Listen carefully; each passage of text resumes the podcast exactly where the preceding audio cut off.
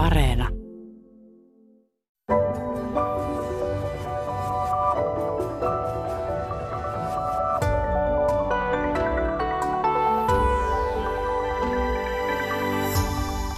Tervehdys hyvät kuuntelijat. Mä oon otsikoinut tämän päivän keskustelun näin, että miksi venäläiset alistuvat diktatuuriin.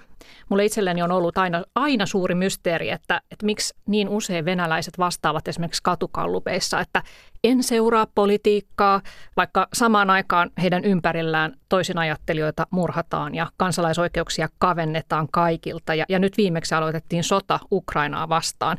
Että mistä tällainen passiivisuus johtuu.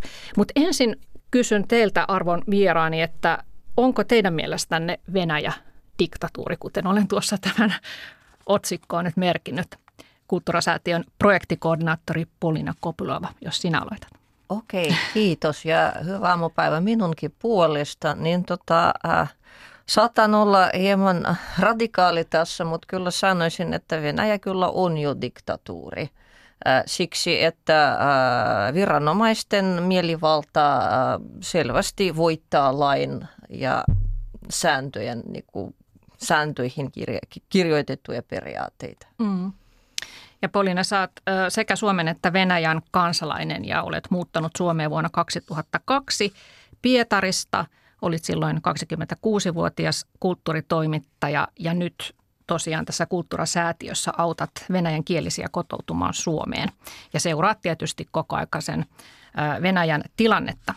No Charleston Kruval, sinä olet raportoinut toimittajana Venäjän asioista jo vuodesta 1997. Olet toiminut Svenska Ylen Moskovan ja Ukrainan kirjeenvaihtajana. Olet nyt eläkkeellä, mutta tietysti seuraat myös tilannetta edelleen. Niin mitä sinä sanot, että onko, voiko Venäjää kutsua jo diktatuuriksi? No ainakin Venäjä on paljon paljon lähempänä diktatuuria kuin minkäännäköistä demokratiaa ja auto, autoritäärinen valtios on ollut jo pitkään ja en, en oikein löydä sitten autoritäärisen valtion ja diktatuurin välistä mitään semmoista sanaa, mitä voisi käyttää, niin eiköhän, eiköhän diktatuuri ole sitten sen lähin määritelmä. Mm. No jos ajatellaan tätä, mm, voisi kutsua itsevaltiaksi Putin ja hän, hänellä on neljäs kausi menossa. Ja silloin kun hän aloitti ensimmäisen kautensa, niin hän välittömästi alkoi keskittää valtaa alueelta Kremliin ja ottaa tiedotusvälineitä haltuunsa. Mutta onko niin, että venäläiset itse eivät ole ymmärtäneet, että Putin teki itse asiassa jo tuolloin vuosikymmeniä sitten jonkinlaisen vallankaappauksen ja jätti kansalaiset sinne jotenkin omalle, omalle saarelleen? No minä en lähtisi arvioimaan, että ovatko he ymmärtäneet vai eivät ymmärtäneet ja onko asia juuri näin, mutta, mutta venäläisille oli Putinin tulo valtaan hyvin suuri muutos ja he kokivat sen, suurin osa venäläisistä kokivat sen hyvin myönteisenä, koska hän seurasi virassaan ö, alkoholisoitunutta vanhaa ö, höpöryä Boris Jeltsinia. Ja äh, sitten Putinia on myöskin auttanut hyvin paljon venäläisten silmissä se, että, että öljyn ja kaasun maailmanmarkkinahinnat ovat hänen kaudellaan nousseet niin paljon, että Venäjän talous ihmisten elämän jos nyt ei sanota elämänlaatua, mutta elintaso on noussut kuitenkin huomattavasti hänen aikanaan. Joten he ovat niin kuin tavallaan kiitollisina ottaneet vastaan sen, minkä hän on tuonut. Ja se, mikä hän silloin alkuvuosinaan piti tavoitteenaan, eli se, että, että näillä subjekteilla, eli, eli federaation osavaltioilla ei olisi niin paljon tai oikeastaan mitään omaa päätäntävaltaa, niin sen hän teki hyvin nopeasti ja hyvin päättäväisesti. Ja siinä ei, ei oikeastaan, tai minä en ainakaan niin kuin nähnyt, että olisi ollut kovin, kovin paljon protestimielialaa. Että ainoa ainoa subjekti, joka niin kuin halusi pitää valtaa itsellään, oli Moskova. Ja Putin antoi sitten Moskovan pormestarille eräänlaisella sopimuksella oikeuden määrätä Moskovasta, kunhan hän ei sitten ruvennut lähtemään valtion politiikkaan, koska hän, tämä, tämä Luskov, Juri Luskov, olisi ehkä ollut hyvin suosittu kansan parissa, koska hän osasi puhua venäläisille oikeilla sanoilla, niin, niin Moskova sai niin kuin pitää sen oman, oman mm, päätäntävaltaansa, mutta muilta se vietiin ja se tuotiin sitten federaation tasolle. Eikä niin kuin suurin osa venäläisistä ei missään missään tapauksessa millään tavalla arkipäivässään huomannut tätä muutosta. Mm, aivan. Ja sitten tosiaan, että kun taloudesta pidettiin jollain lailla huolta, niin tavallaan se kansalaisten tyytyväisyystaso oli, oli taattu, joten heillä ei ollut siinä syytä sitten lähteä mellakoimaan. Jos Joo, mä Polina. vielä täydennän ton, niin kun mä sanoisin näin, että Putinin suosio ensimmäisenä vuosina perustui paljolti siihen, että hän toi Venäjälle sen kapitalismin – ää, mitä ihmiset ajattelevat, että miten asian pitää olla, koska ää, vaikka tota perestroikaan ja ää, demokraatian ensivaiheisiin liittyy edelleenkin paljon sellaisia romanttisia kuvia ja e, kohta, me, tota, ää, kohta on taas nämä niinku, toukokuun elokuun vallankumouksen päivät, 31 vuotta on kulunut siitä niistä päivistä, 19-21. toukokuuta vuonna 1991 oli se hyvin romanttiselta näyttävä vallankumous, niin tota, vallankaapauksen yritys ja sitten sen pyyhkenyt vallankumous, niin tota, mä sanoisin, että kuitenkin ihmiset, jotka ovat väsyneet Neuvostoliiton niukkuuteen ja niinku, arkiongelmiin, ne olivat ensisijaisesti odottaneet, että elämä paran, paranee niinku siinä niinku materiaalisessa näkökulmassa, että kaupoihin tulee ruokaa, äh, julkinen liikenne on mukavampi kuin se on ollut ja busseja on enemmän. Asuntoja ovat muk- muk- mukavampia ja semmoisia ehkä isompia näin poispäin. Eli ne mielikuvat liittyvät paljolti siihen, että elintaso – kohoaa. 90-luvulla sitä ei tapahtunut ja ihan objektiivisista syistä, joihin nyt en puutu, mutta Putin alkoi just tuoda sellaista niin kuin, arkikapitalismia, joka näytti mukavammalta. Se alkoi tuoda sitä ihmisten elämään ja silloin muun muassa esimerkiksi oli sellainen käsite kuin euroremont, eli tota, eurorempa. Se tarkoitti, että asuntoja siistittiin, laitettiin uudet katot ja jotkut vähän hienommat äh, huonekalut ja se näytti vähän niin kuin Euroopassa. Mm. Mutta siis tarkoittaako tämä nyt sitä, että, että tota, noin suuressa mittakaavassa niin venäläiset ovat olleet tyytyväisiä Putiniin ja ylipäätään elämänsä, koska elintasoa on nostettu ja he eivät ole ikään kuin kiinnittäneet huomiota siihen, että samaan aikaan kansalaisyhteiskunnan merkkejä on pikkuhiljaa rapautettu? No ihmisiä on niin paljon erilaisia. On tietysti heitä, jotka todella ovat kiinnittäneet siihen huomiota mm. ja yrittäneet, yrittäneet estää sitä muutosta ja yrittäneet niin kuin demo, saada aikaan jonkunnäköistä demokratialiikettä Venäjällä. Mutta heitä on, on ollut valitettavan vähän. Ja sitten suuri osa ihmisistä niin kuin, nousivat taloudellisesti semmoiselta tasolta, että heillä on edelleen hyvin monella niin kuin semmoinen, että juuri ja juuri pärjäävät arkipäivässä, juuri ja juuri saavat, saavat vuokransa maksetuksi tai lääkkeensä maksetuksi. Ja silloin, silloin tämmöiset kysymykset, kuten, kuten sananvapaus, niin ne eivät nouse heti ensimmäisenä mieleen.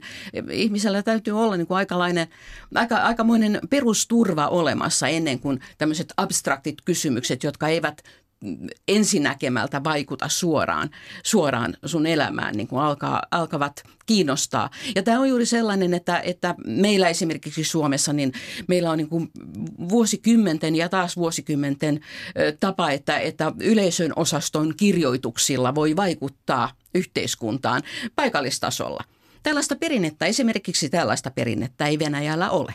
Eli, eli tämmöinen niin kuin vai, ihmisten tunne siitä, että he voisivat vaikuttaa omaan elämäänsä on hyvin, hyvin rajoitettua. Ja se tietysti tekee sen, että he eivät usko, jos eivät voi vaikuttaa omaan elämäänsä, niin miten he voisivat sitten ö, omasta mielestään vaikuttaa niin kuin yhteiskuntaan tai, tai koko valtion elämään. Niin mä ehkä abstraktisella tasolla lisäisin sen, että käsitys siitä, mikä on oikeus ja mikä on etu, on Venäjällä sille toinenlainen, että meillä tässä on siis ymmärrys, että on oike- ihmisoikeudet, jotka ovat semmoisia niin pysyviä. Että niitä voi rikkoa toki, mutta ne on olemassa niin kuin siitä huolimatta. Käsitys niistä on, on olemassa. Ja sitten on etuja. Esimerkiksi oikeus saada lapsilisä. Se on kuitenkin etu. Se ei ole semmoinen niin kuin, vakio-oikeus ihmisellä.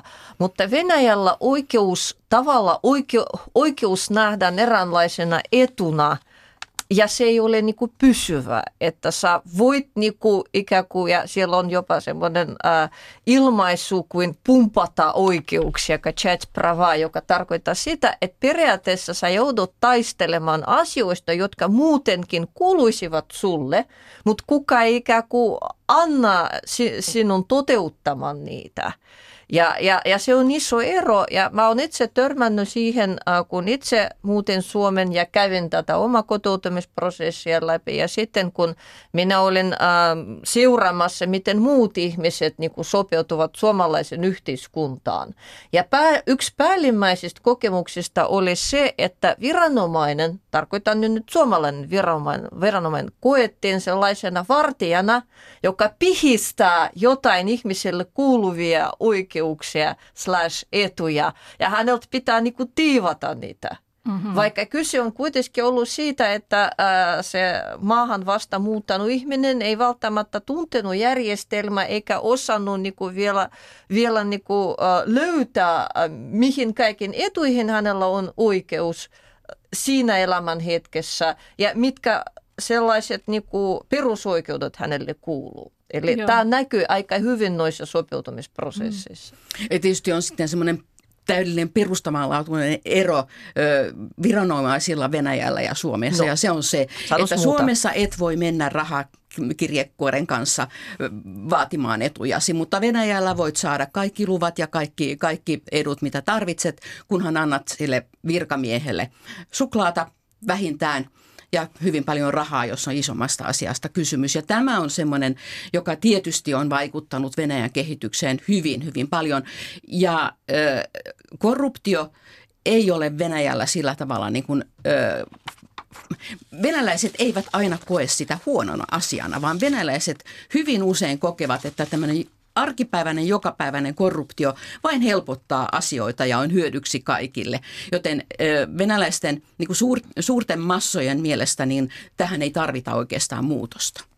Joo, ja tämä paljon kertoo on siitä niin, yhteiskuntakäsityksestä. niin totuttu siihen, että mm. tota, et on vaikea kuvitella, siis tällainen rehellisyys aletaan nähdä pikkasen niin kuin ongelmana, kun ei voi järjestää asiat asiat niin ikään kuin mieleksi, mutta oikeastaan tämä mieleksi on sikäli äh, silleen niin kuin, äh, monimutkainen tunne tai kokemus, koska lopun lopuksi sen arkipäivän korruption alla ja niiden kaiken oikeustaistelujen alla on se, että äh, venäläinen on, niin kuin, tai sanotaan venäläisessä mentaliteetissa tämä selviytymisen ajatus on hirveän vahvana ja ihmiset eivät välttämättä sitä aina tiedosta itsestään, mutta se pyrkimys selviytymään, pärjäämään maailmassa, jossa sut vo, vo, voidaan niinku riistää jotain tai sut voidaan pakottaa johonkin ja sulle ei ole niinku, äh, omistusoikeutta, tällaista niin kuin kapitalistista omistusoikeutta,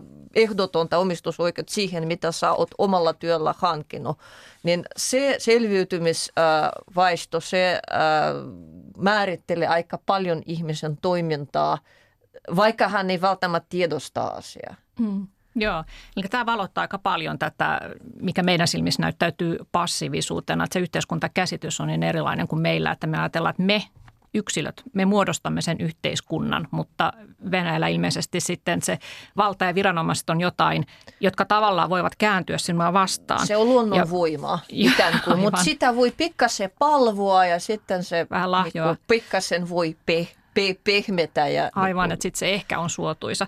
Tota, tästä korruptiosta niin kirjailija Ville Hytönen kirjoitti Kanavalehdessä näin, että, että se on hyvin syvällä siellä järjestelmässä. Ihan konkreettisia esimerkkejä, että Nuoret lunttaavat yliopistossa ja lahjovat professoroitaan ja ajokortit hankitaan ruplatukulla ja lääkärien itse asiassa katsotaan suorastaan ansaitsevan lahjuksensa.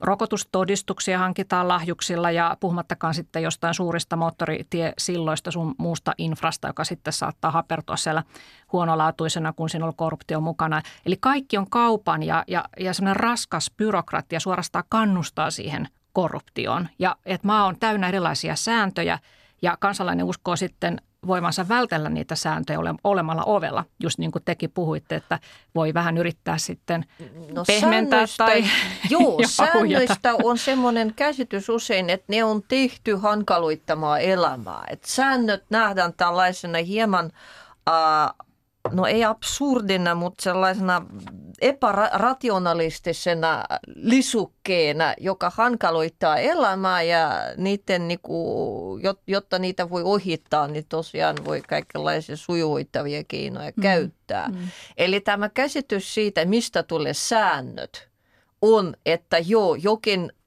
ihmisten ulkopuolella oleva taho äh, muotoilee nämä säännöt äh, ihan oman näkemyksensä mukaan. Sitten ne hankaloittavat elämää ja käyttävät ihmisiä hyväksi ja tämä pitää ohittaa, koska äh, pitää selviytyä. Mm. Jälleen mm. kerran. Joo.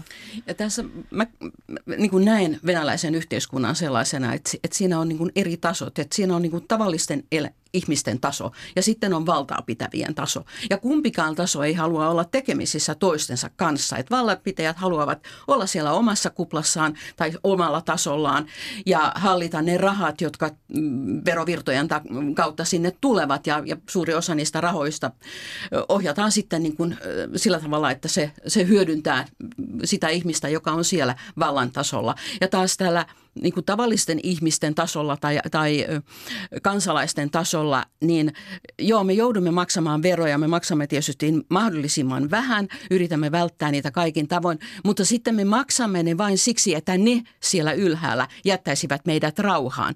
Ja me emme niin kuin lähde siitä, että, no nyt me sanon, niin kuin puhun niin kuin olisin venäläinen, niin. E, että he, he eivät lähde siitä, että, että näillä rahoilla ö, pitäisi saada jotain määrättyä ja että jotain jokais, yhteistä hyvää. Jotain mm. yhteistä hyvää ja se, että, että meillä veronmaksajilla olisi oikeus päättää, että miten nämä rahat käytetään, niin se on täysin niin kuin jotenkin unohtunut ja mm, kaikki ovat todella iloisia ja taputtavat käsiään ja, ja kiittävät Putinia, kun hän ilmoittaa, että nyt tulee joku pieni lisä johonkin etuihin tai eläkkeitä nostetaan.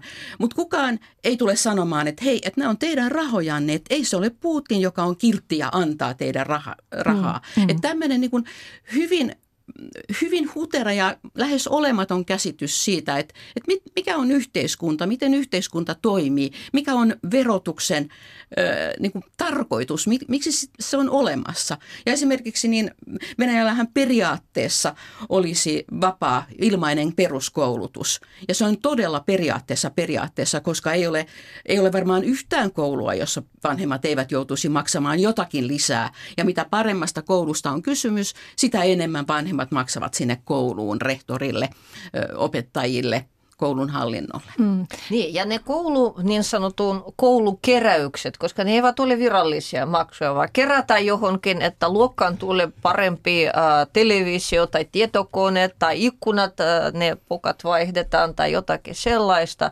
niin et edes koulun niin kuin, johto ei mieli asia, että se olisi joku lahjus vaan tosiaan kun vanhemmat, ja nyt enemmän ja enemmän vanhemmat alkavat vastustaa tätä ja kysellä, että hei, te koulussa saatte valtiobudjetilta varat siihen, että miksi meiltä taas peritään näitä rahoja, niin äh, se koulu, koulun johto usein on ihan ymmällä ja vihainen siksi, että no, kun tämä on niin pitkä ollut tämä keräys, se oli myös neuvoston aikana mm. ihan hyvin. Kerättiin siivouksia uusi verhoihin, opettajan äh, päätöslahja, ja vaikka mihin. Mm. Ainoa, mitä mä voisin itse omasta kokemuksesta sanoa, että mikäli alkaa rauhanomaisesti ikään kuin vastustaa asiaa arkitasolla ja esimerkiksi vaan sanoo, että okei, mulla ei ole rahaa. Mitä te teette? En ole vastaan, mutta mulla ei ole rahaa. Niin se aiheuttaa todella ison häm, hämmästyksen. Ja äh, myös esimerkiksi, jos poliisi yrittää niin kuin, saada niin kuin, jotain ja uhkailee, vaikka olet rikkonut vähän niin kuin, liikennesääntöjä ja se alkaa uhkailla, nyt pitää ottaa auto pois ja sitä ja tätä. Ja sitten siihen pitää sanoa, mä oon vaan ollut itse monta kertaa näissä äh, näissä tilanteissa, kun suomalainen mies ajoi siellä ja tietenkin rikkoi jotain, mitä minäkään en tiennyt, niin mä sanoin, että ah okei, okay, voi harmi. No kerropas osoite, me mennään sinne ja niin me tehdään kaikki mitä kuuluu. No on rikottu sääntö, minkäs voi. sitten se poliisi oli aina ikä, silmät suuret, oh, oh, no, oh, no, no okei, okay, jos te maksatte nyt satanen, mä annan kuiten. Okay. ja, ja periaatteessa se satanen on se virallinen tosi pieni sakko mm. ja siitä tuli kuitti. Eli tavallaan koko lahjustilanne, koko korruptiotilanne ratkesi siten, että meillä ei ollut kiirettä. Me emme haluttu niinku painostaa tätä meidän etuutta me mennä eteenpäin. Me oltiin, okei, okay, jos sääntö on sääntö, tehdään sääntöjen mukaan. Mm. Ja se paljastaa myös sen, että ne viranomaiset itse pikkasen pelkäävät näitä heidän laatimia sääntöjä, koska ne säännöt oikeasti ovat joskus vähän, vähän vaikeita. Mm. Mutta tämä on yleinen, tämä poikkeaa ehkä vähän nyt meidän teemastamme, mutta kerron sen nopeasti kuitenkin, että kun itse muutin ensimmäisen kerran Moskovaan 2003 ihan asumaan, niin paikalla oli silloin vielä viimeisellä pestillään siellä Moskovassa Ylen pitkäaikainen kirjanvaihtaja Martti Hosia. Ja hän sanoi silloin minulle, että mihin vaikeuteen vaan joudutkaan ja niihin joutuu siellä hyvin paljon, kun on, on siellä kirjanvaihtajana tai toimittajana, niin luovuta aina vastuu tälle viranomaiselle. Kysy, älä, älä rupea ehdottamaan mitään, älä rupea kyseenalaistamaan mitään, vaan sano vaan, että, että miten te aiotte ratkaista tämän. Ja, ja se on toiminut kaikkina näinä vuosina, kun itse olen siellä ollut vaikka missä tilanteessa, että kun vain rauhallisesti niin kun menee siihen, että, että no miten, miten ratkaisette tämän asian. Eikä yhtään itse lähde, niin kuin, ei kiistelemään eikä ehdottamaan mitään. Mutta tämä on niin. tietysti... Mutta kyllä tämä tavallaan liittyy tähän, koska, koska me ollaan ehkä Suomessa totuttu siihen, että, että asioista voi niin keskustella ja neuvotella ja on myös jotakin sananvaltaa. Ja, ja siellä sitten tavallaan vaan pitää odottaa, että mitä, mitä tuota viranomainen siitä sanoo. Ö, yritämme siis tässä keskustelussa nyt valottaa sitä, ö, meidän silmissämme välinpitämättömyydeltä ja passiivisuudelta näyttävää asennetta venäläisissä, että kun he ovat niin sanotusti alistuneet siihen, että heidän oikeuksiaan siellä maan sisällä on ö, mm, ikään kuin vähennetty. Ihan nyt esimerkkinä vapaa media.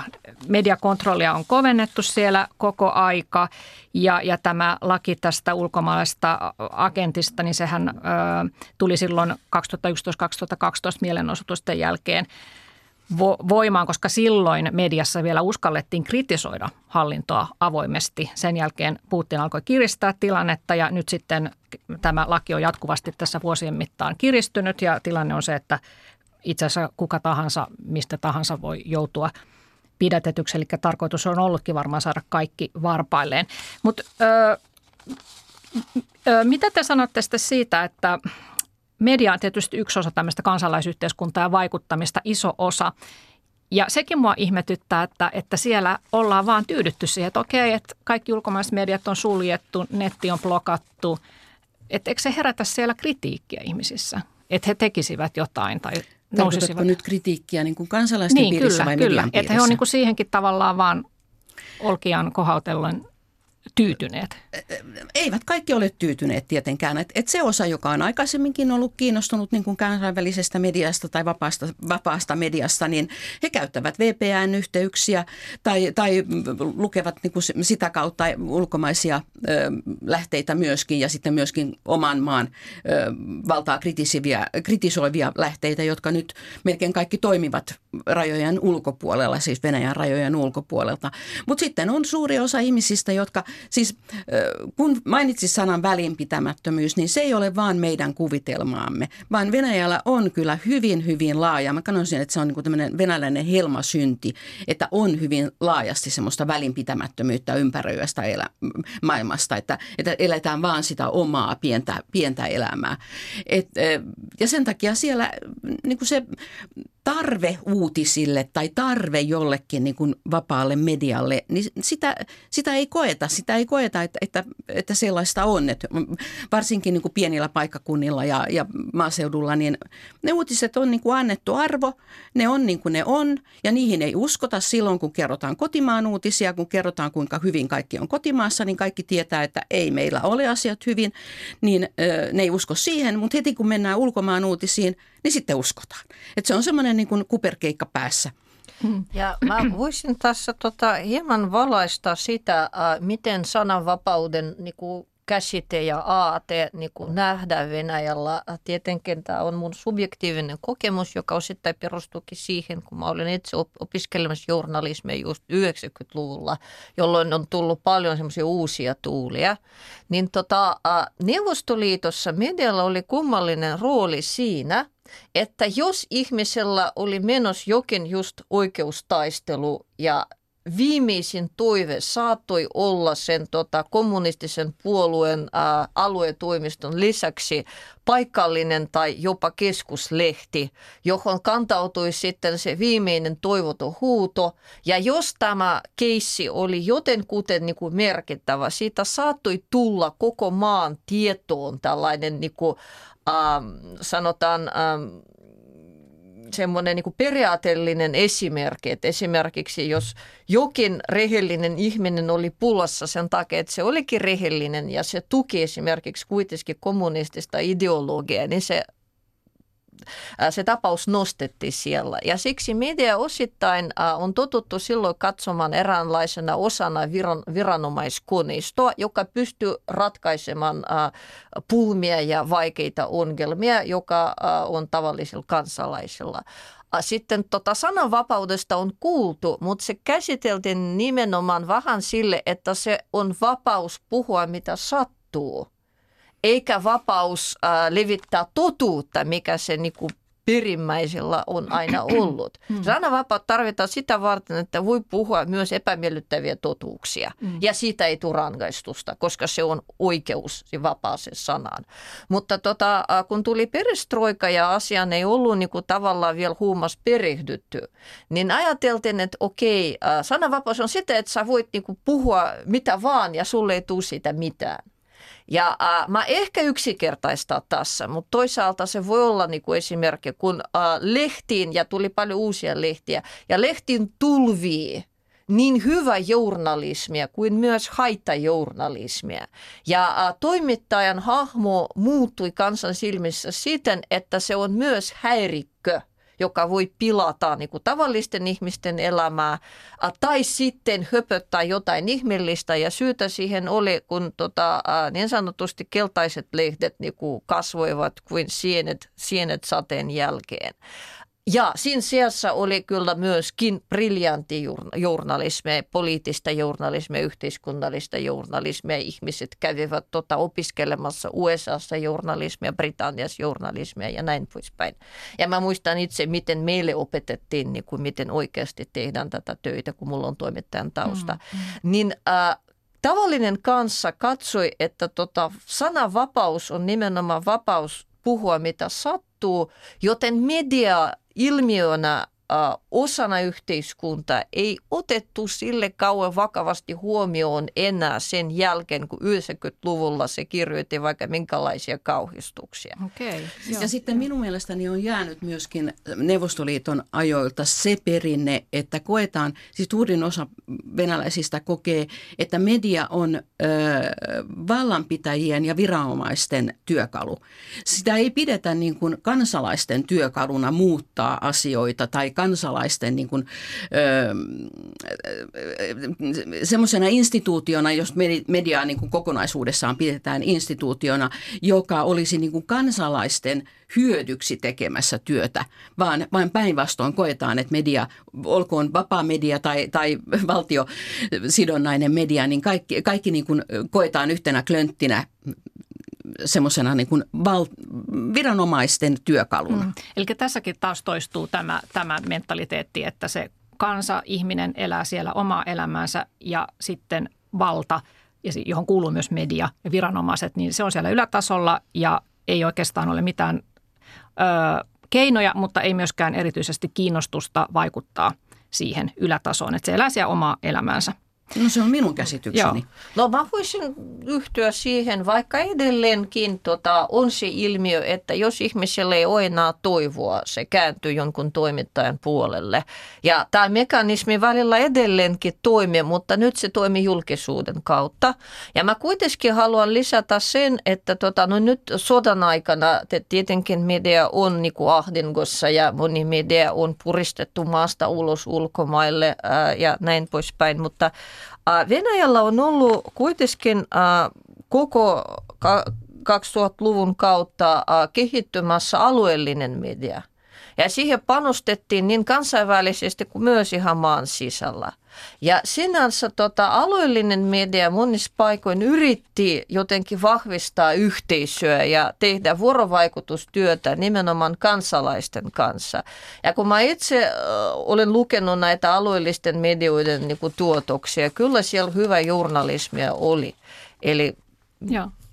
Mutta samanaikaisesti niin juuri nämä paikallismediat ovat olleet jo kauan kauan ennen 2012 vuotta niin hyvin, hyvin ahtaassa tilassa, koska hyvin usein on sillä tavalla, että pienillä paikkakunnilla on niin kuin yksi joka pitää valtaa. Joko se on niin kuin puolueen edustaja tai sitten se on sen alueen suurimman yrityksen edustaja. Ja, ja kun toimittajat niin kuin paikallismedioissa ovat yrittäneet nostaa esille jotakin, jotakin haitallista poliittista päätöstä tai esimerkiksi yritysten ympäristö tämmöisiä niin kuin haittoja, mitkä he ovat aiheuttaneet, niin toimittajat ovat olleet hyvin usein todella suurissa vaikeuksissa, siis valtavan suurissa vaikeuksissa vaikeuksissa ja, ja ihan niin kuin lapsellisista asioista, niin toimittajien elämä on uhattu ja he, to, toimitukset eivät ole saaneet paperitoimituksia, jos on kyse lehdestä tai sähköt on katkaistu tai on tullut palotarkastus, Joo, joka on sulkenut se on toimituksen. Se paradoksaalinen tilanne, että tavallaan samassa todellisuudessa äh, oli hyvä journalismia ja samalla just toi mielivalta, mistä mä ihan alkuun sanoin, että se on se diktatuurin niin kuin, tavallaan äh, selkein merkki. Hmm. Tässä oli äänessä Kulttuurasäätiön projektikoordinaattori Polina Kopylova ja lisäksi täällä on toimittaja Kerstin Kruunval.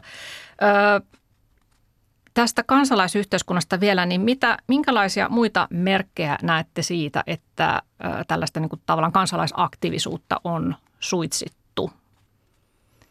Tietysti tämä erilaiset niin kuin kolmannen sektorin järjestöt on, on yksi esimerkki, että myös niiden toiminta on ajettu aika ahtaalle. Että jos on pienintäkään epäilystä, että järjestö on missään tekemisissä politiikan kanssa – niin varsinkin viranomaiset Venäjällä ovat käyttäneet tätä lakia ulkomaisista agentista tai, tai vieraanvallan agenteista hyväkseen.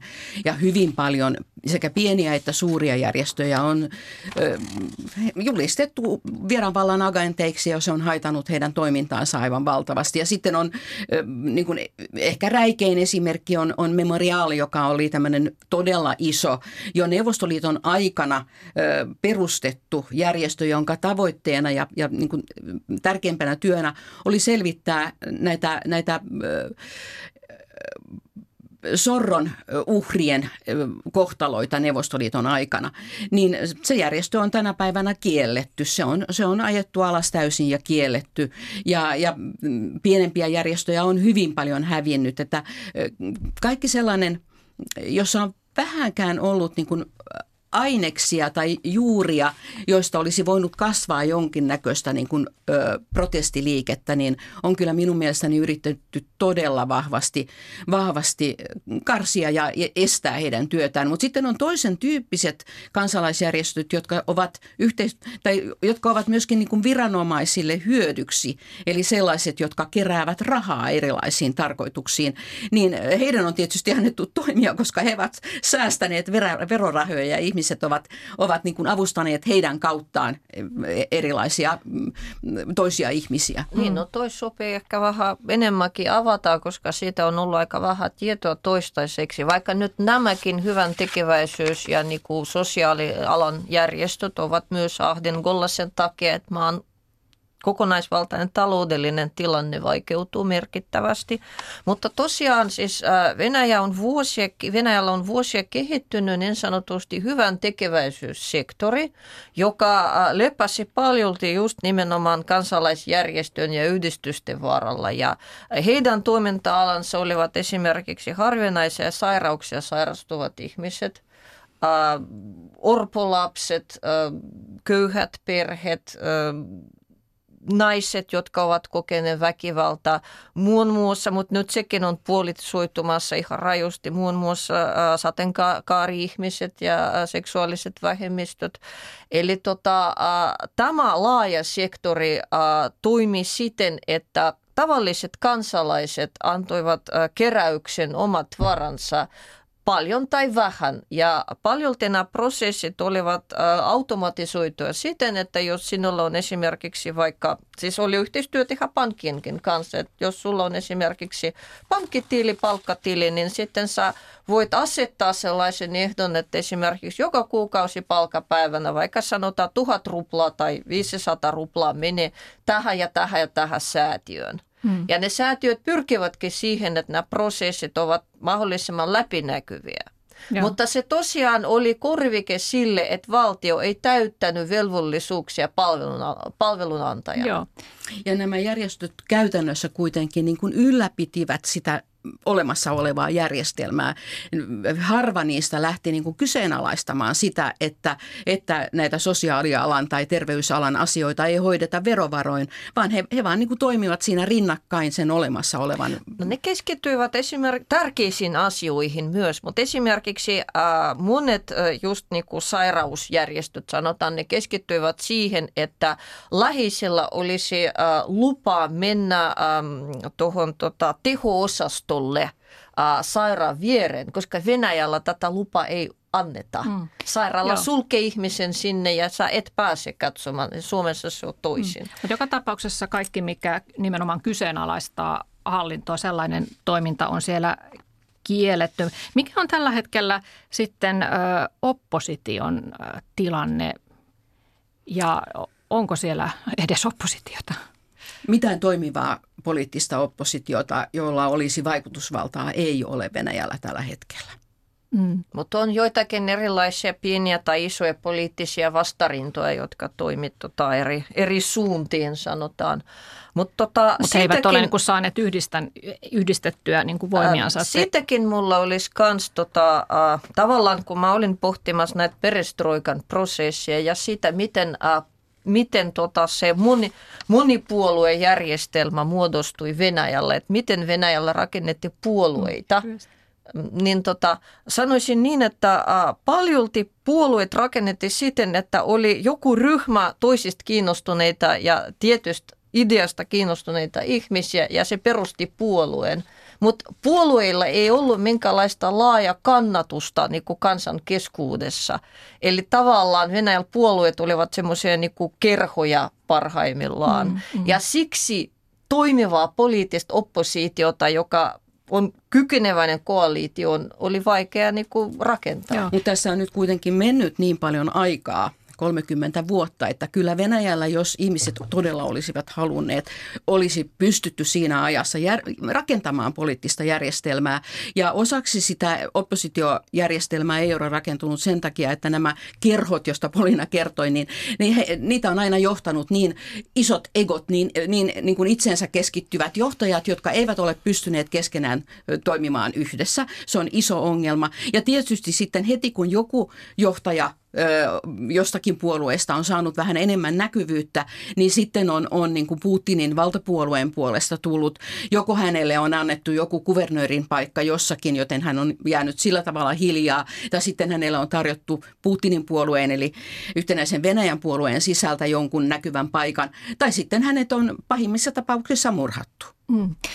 No tässä kun on nyt ollut ihmettelyä siitä, että miksi Venäjällä alistutaan tähän yksinapaiseen hallintoon, niin, niin täytyy kuitenkin muistaa, että onhan siellä ollut mielenosoituksia. Vielä 2021 vuoden alussa oli laajoja protesteja silloin, kun tuota Aleksei Navalny – pidätettiin, mutta, mutta tässähän sitten kävi niin, että nämä, nämä mielenosoittajat hyvinkin väkivaltaisesti pistettiin kuriin ja, ja tuota mellakat sitten saatiin, saatiin poistettua. Ja, ja tuota, on ollut myös silloin 2011 oli isot mellakat ja mielenosoitukset, kun epäiltiin, että vaalitulosta oli, oli peukaloitu. Mutta sitä mä ihmettelen, että kun on nähty, kansa on nähnyt, että miten mielenosoittajia kohdellaan – väkivaltaisesti ja vangitaan ja että vapaata mielipidettä ei sallita siinä maassa, niin siitä huolimatta Putin on ollut erittäin suosittu näissä, näissä tuota kallupeissa. Tietysti näihin kallupeihin nyt ehkä tarvitse tai kannata luottaa, mutta, mutta sekään ei ole tavallaan saanut semmoista ö, kaipuuta tai siis isoa liikettä demokratian taakse. Tavallaan sitä ei nähdä samana asiana. Tavallaan Polina voi olla eri mieltä, mutta mä koen sen sillä tavalla, että, että jollakin tasolla Venäjällä ajatellaan, että presidentti on niin kuin arve, arv, annettu arvo, koska ö, ei ole ollut koskaan rehellisiä vaaleja siellä. Niin koskaan ei olisi ollut sillä tavalla, että kansa olisi todellisuudessa valinnut presidenttiä. Mm. Niin presidentti on niin kuin annettu arvo ja hän on meidän presidenttimme ja me niin kuin olemme hänen puolellaan. Ja sitten tietysti toinen asia on se, että niin kauan kun ei ole ö, millään tavalla mistään niin kuin noussut semmoista toista vahvaa poliitikkoa, joka olisi oppositiossa, joka antaisi jotain vaihtoehtoa, niin silloin Putin on näkyvin ja, ja niin kuin maan tärkein poliitikko ja siksi häntä niin kuin tuetaan ajattelematta sitä, että mitä hänen politiikkansa, mitä asioita hän ajaa.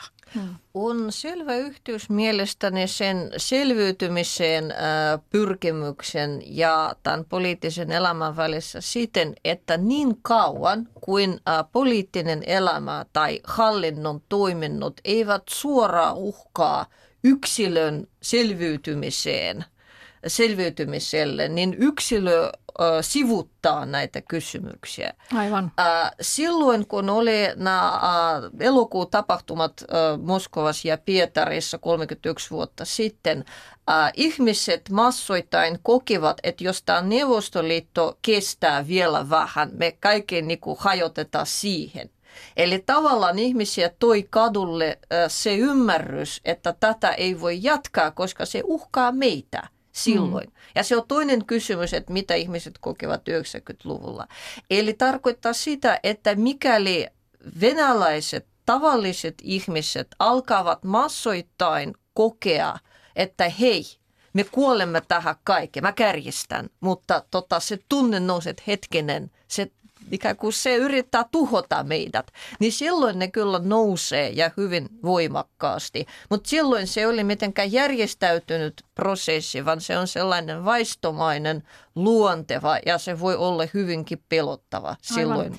No tästä päästäänkin nyt siihen, siihen kysymykseen, että tämä, tämä selittikin tämä Polinan ö, kommentti, oikeastaan tiivistit sen, että venäläisillä ei perinteisesti ole ö, ikään kuin sellaista yhteen liittymisen voimaa, josko näin voisi sanoa, ellei heidän omaa arkielämänsä uhata perustavalla tavalla ja sellaistahan nyt ei ole näköpiirissä, ei edes näistä, näistä nykyisistä pakotteista huolimatta, niin sitten ei ehkä tarvi ihmetellä myöskään sitä, että miksi he eivät nouse kapinaan sodan takia, että Venäjä on aloittanut hyökkäyssodan Ukrainaan. Koska se on sitten jo astetta niin kuin yksi aste eteenpäin siinä, siinä vaikuttamisessa. Jos me pikaisesti kelataan, että mistä ihmiset ovat oikeasti kapinoivat, me, ol, me nähdään äh, suurissa osassa tapauksia sen, että se syy oli joku hyvin konkreettinen.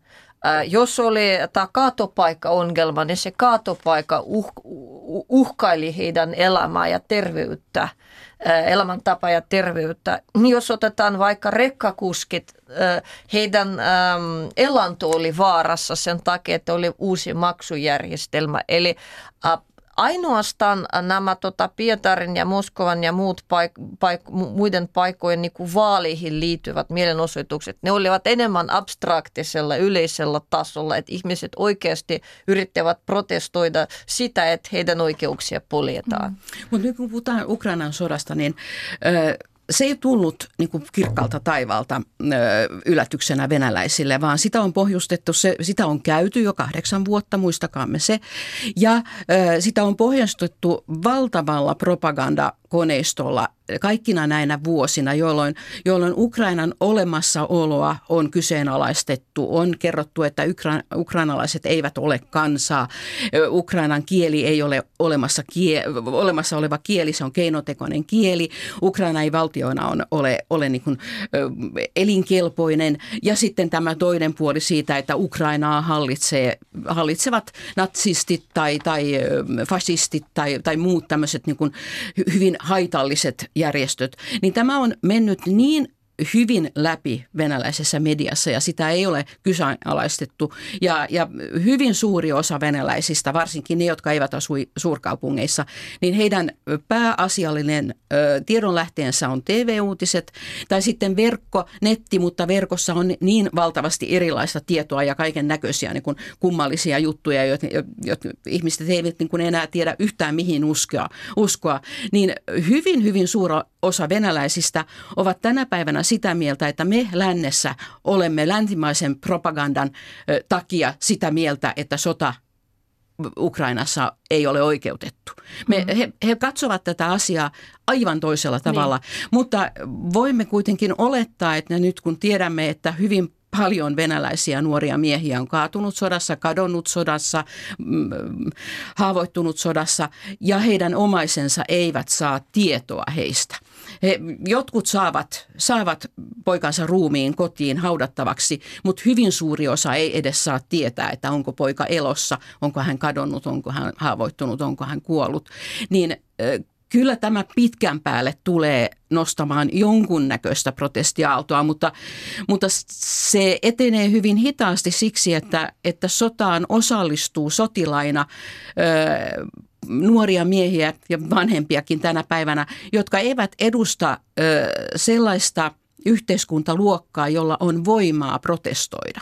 Hmm. He tulevat hyvin usein köyhistä perheistä, sosiaalisesti heikoilla olevista perheistä tai jo ennestään sorretuista etnisistä ryhmistä. Joo. Niin, nähdään sitten ehkä tulevaisuudessa, että onko äitiys sellainen supervoima, eli näiden kaatuneiden sotilaiden äidit, nostavatko he sen vastarinnan ne siellä? Ne nostamassa vähitellen, mutta äh, on Venäjän sisälläkin ihmetelty, että verrattuna esimerkiksi Tsetsenian sotiin, niin äitien toiminta on hyvin vähäistä, vaikka sen sodan mittakaava on äh, paljon laajempi. Ja. Sotilaiden äiti, äidit järjestö, joka, joka niin kuin syntyi Afganistanin sodan aikana ja sitten jatkoi toimintaansa Tsetsenian sodan aikana, niin sehän joutui ulkomaisten agenttien listalle. Ja se on yksi ainoita, ja ellei ainoa järjestö Venäjällä, joka on onnistunut puhdistamaan itsensä tästä.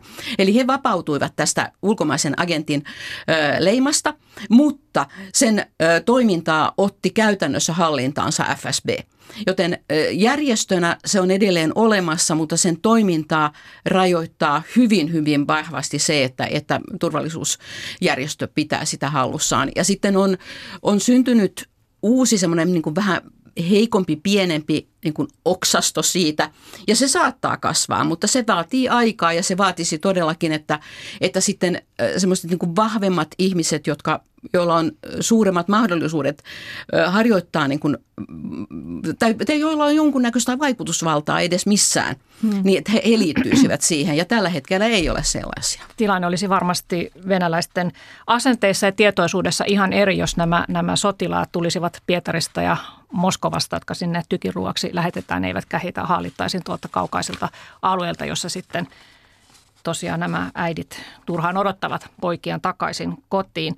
Ö, mitä mieltä Justin Kruvala olet siitä, kun joidenkin mielestä se, että, että venäläiset nyt kuitenkin, fakta on se, että he ovat ö, valinneet Putinin valtaan tai ainakin antaneet riistää vaalit, joten siten, että Putin on siellä ollut niin pitkään vallassa ja samalla he siis ikään kuin ovat hyväksyneet sen, että mitä päätöksiä Putin nyt tekee. Ja nyt esimerkiksi tämä sota. Niin ajatteletko siinä, niin kuin jotkut ovat tässä asiantuntijat jo sanoneet, että, että itse asiassa venäläiset ovat kollektiivisesti vastuussa tästä Ukrainan sodasta, koska he ovat tosiaan antaneet Putinille vallan. Ajattelen. Kyllä, minun mielestäni venäläiset ovat kollektiivisesti vastuussa ja se ei tarkoita niin kuin käytännön tasolla, että joka ikinen heistä olisi vastuussa, mutta kollektiivinen vastuu on. Ja minusta se syntyi erityisen vahvasti vuonna 14 silloin, kun Venäjä valtasi Krimin ja koko Venäjän yllä niin kuin, ö, kaikui huuto, että Krim nash, eli Krim on meidän. Ja se oli sellainen, niin kuin, että, että kansalaiset todella katsoivat, että heidän päättäjänsä tekivät oikein, kun he valtasivat suverenin valtion alueen ja liitti sen itseensä. Ja, ja tämä on yksi esimerkki, mutta tietysti sekin, että, että kaikkina näinä vuosina Neuvostoliiton hajoamisen jälkeen venäläiset ovat kuitenkin käytännössä kollektiivisesti antaneet varastaa äänensä ja vaalinsa. He ovat niin kuin hiljaisella hyväksynnällään ja välinpitämättömyydellään antaneet ö, poliitikkojen päättää siitä, että ketä valitaan mihinkin. Hmm. No vielä tähän loppuun sitten se, että mikä voisi murtaa tämän välinpitämättömyyden. Tuossa tuli esille, että kenties sotilaiden äidit ovat se, joka nostaa tavallaan sitä hiljaista vastarintaa. Polina, mitä muita tämmöisiä hiljaisen vastarinnan muotoja voisi olla, jotka, jotka, jotka olisivat sen hallinnon sortumisen kannalta merkityksellisiä, mutta siitä ei sitten jäisi kiinni? Ja tämmöistä varmaan siis onkin. No esimerkiksi ongelma. nyt äh, laajemmin ja laajemmin vältytään tota, se palvelusta ja yritetään kaikin keinon valtaa sitä jopa siten, että tämä oli suomalaiskin medias mun mielestä, että nuoret miehet hakevat viisumia sitä varten, että ne pystyisivät poistumaan maasta hmm. ää, ja olla osallistumatta kutsuntoihin. Ää, sitten ää, mä sanoisin näin, että ää, tämän sodan symboliikkaa ei hirveän halukkaasti käytetä ja toki on sellaisia innokkaita käyttäjiä, mutta mm, pääasiassa sitä ei, ei, ei laiteta joka paikkaan, vaikka kuitenkin toisaalta aika monissa autoissa on tämä pikku yrjön nauha tota tuulilasin alla tosiaan. Ja sitten tota, mä luulen, että äh, kuitenkin äh, kun pakotteet ja muuten globaalisti huo, huonone, paheneva taloudellinen tilanne alkaa niin kuin purra tavallisten venäläisten säästöihin – niin silloin alkaa nousta tämmöinen niinku humina, että hetkinen, mitä nyt tapahtuu, mihin kaikki katosi, mik, miksi kaikki on niin hankala. Eli kun ihmiset huomaavat, hetken me ollaan taas keskellä jotain Neuvostoliittoa, ja kuitenkin nyt moni ihminen ei muista Neuvostoliittoa. Eli 30-vuotiaille ihmisille tämä olisi aika, tämä niukkuus, uusi niukkuus olisi aika uusi kokemus. Niin se ehkä vaikuttaisi, että hetkinen asia pitää tehdä jotain, koska heillä taas esimerkiksi nuoruudesta olisi aivan toisenlaisia niin kuin mielikuvia ja muistoja, että elämä oli toisin joskus, mutta nyt se muuttui sellaiseksi huonoksi. Eli, mutta mä en näe nyt minkälaisia nopeita ratkaisuja siihen – Mm. Että se on valitettavasti tällainen, äh, koska Venäjän nykytu, nykytilanne on pitkän historiallisen prosessin tulos, niin tota, tarvitaan toinen pitkä historiallinen ja vielä tietoinen prosessi, että asiat voi muuttaa. Kyllä, tietoinen prosessi ja se vaatii tietoa. Mikä Justin Kruval voisi olla sellainen asia, joka murtaisi nykyisen hallinnon ja murtaisi tämän välinpitämättömyyden ja ihmiset näkisivät, että heillä on vaikutusmahdollisuuksia? En näe sellaista juuri nyt, mutta mä luulen juuri niin kuin Palina sanoi, että kunhan ö, tilanne, mikä se kuitenkin muuttuu niin kuin taloudellisesti yhtä huo, yhä huonommaksi, ihmiset tulevat yhä tyytymättömimmiksi ja silloin on olemassa tällä hetkellä Venäjän ulkopuolella laaja joukko ö, erityisesti kulttuurin alan ihmisiä ja hyvin rikkaita liikemiehiä, jotka ö, hiljaisesti valmistavat – paluuta Venäjälle uuden vallan muodossa. Ja he varmaan iskevät silloin juuri, kun kansan tyytymättömyys alkaa nousta. Mutta en uskalla arvata, että mikä on se yksittäinen asia, joka voisi niin kuin nostattaa tänne mm. tyytymättömyyden sellaiselle tasolle. Ja se voi olla joku aivan yllättäväkin asia, niin kuin oli jokunen vuosi sitten tosiaan tämä jäte, jäteasia, joka se meinasi joka hallinnon. Kyllä se voi olla hyvin yllättävä. Kyllä. Kiitoksia Justin Kruval tästä keskustelusta ja kiitoksia Polina Kopilova. Kiitos. Kiitos. Ja me hyvät kuuntelijat tapaamme sitten jälleen tiistaina ihan toisenlaisen aiheen parissa.